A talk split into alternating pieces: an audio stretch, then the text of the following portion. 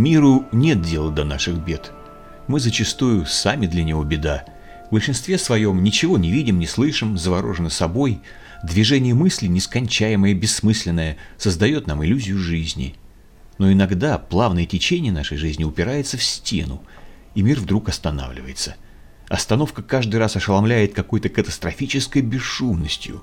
В полной тишине идут под откос вагоны суеты, рушатся причудливые постройки комплексов, башни тщеславия, смыслы, которые держали нас придуманной полынье на плаву, ускользают, впрочем, как и сама полынья. Барахтаться просто негде.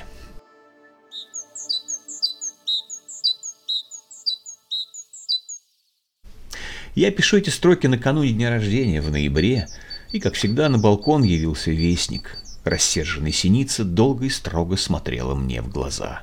Ой, да знаю я, иллюзии никуда не делись, вот они за левым плечом. Но все настойчивее. Сквозь осень проступает бесконечность. Реальность, которую можно почувствовать при остановке, а не только в нее верить. Так бывает, когда после долгого плавания на глубине касаешься ногой дна. Сначала только один раз с запрещенной надеждой, потом еще и еще. И уже не так важно, что до берега плыть и плыть. Суша существует. Видимо, согласившись с моими мыслями, поползень на дереве напротив что-то прокричал и побежал вверх, до самой вершины.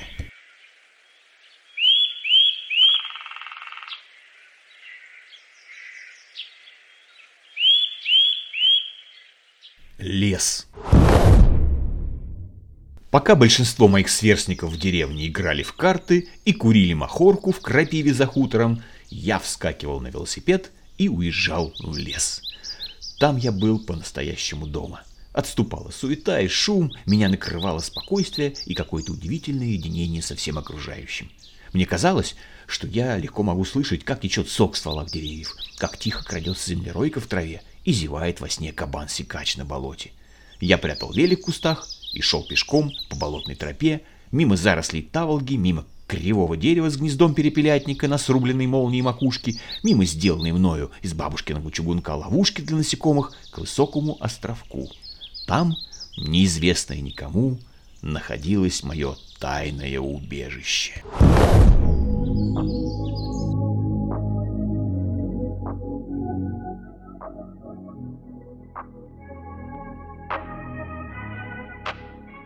Надо отметить, что с приватностью в деревне было плохо. Двери не запирались, и любой мог пройти в дом просто так, поговорить или остаться обедать. Дети тоже перемешивались, играли то в одном дворе, то переходили в другой, причем сам хозяин двора узнавал об этом лишь постфактум. Попытки строить шалаш не приводили к уединению. Туда сразу набивалось человек пять, а спрятанные ценные вещи, камни с друзами кварца, сделанные из глины поделки, спички и трубки для плевания – разграблялись вполне невинно, но досконально. Но в лесу хозяин был я. Целый месяц по утрам я ездил на велике с привязанной к раме лопатой на болото. Пока все отсыпались после ночной гулянки, я успевал вернуться к обеду незамеченным. День за днем я строил себе подземный дом. У-у-у. На островке мною было аккуратно снят дерн на площади примерно 5 квадратных метров и выкопана яма глубиной около полутора метров. Там же из глины я сформировал скамейку, стол и вырыл в стене очаг. Потом я срубил и притащил стволы березок, из которых сделал крышу, ну а сверху на дом был водружен снятый дерн с травой и кустиками. Чтобы видно было место входа, я оставлял в траве пустую бутылку.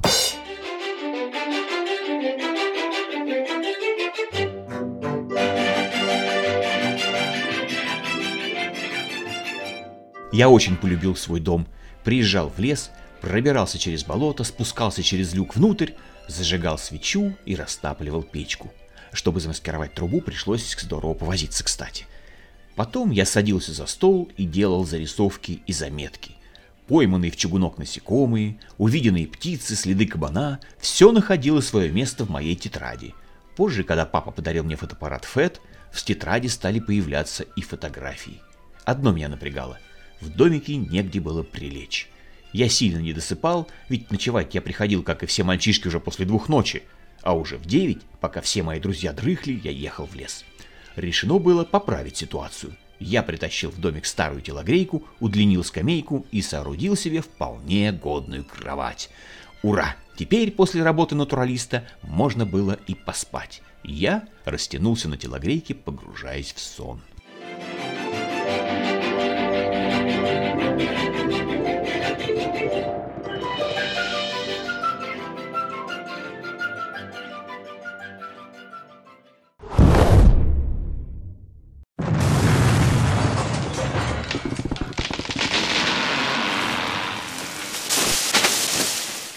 реальность меня выкинул страшный грохот и скрежет.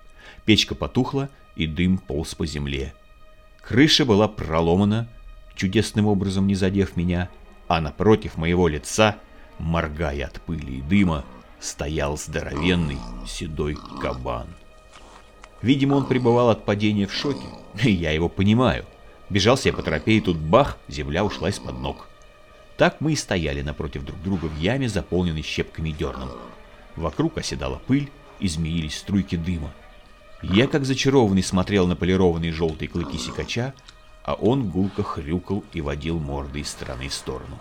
Затем он развернулся и очень ловко одним прыжком выскочил наружу. Я смахнул с головы кусочки глины и огляделся. Моему дому пришел конец. Странно, но я даже не расстроился. Кажется, именно тогда я осознал, что все в мире конечно.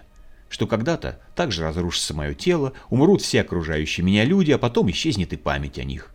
И что вечность — это не где-то там впереди или в высоте. Вечность — это здесь и сейчас. Это та точка, где я стою не на лесной поляне и даже не на планете Земля. Это точка, где я един со всем сущим, где я дышу в такт со всем миром, ощущаю его, воспринимаю его и излучаю восторг и просительный покой. Я выбрался из ямы, отряхнулся, сел на велик и поехал в деревню. Позже, через много лет, я вернулся на это место, но не нашел даже следов моего дома.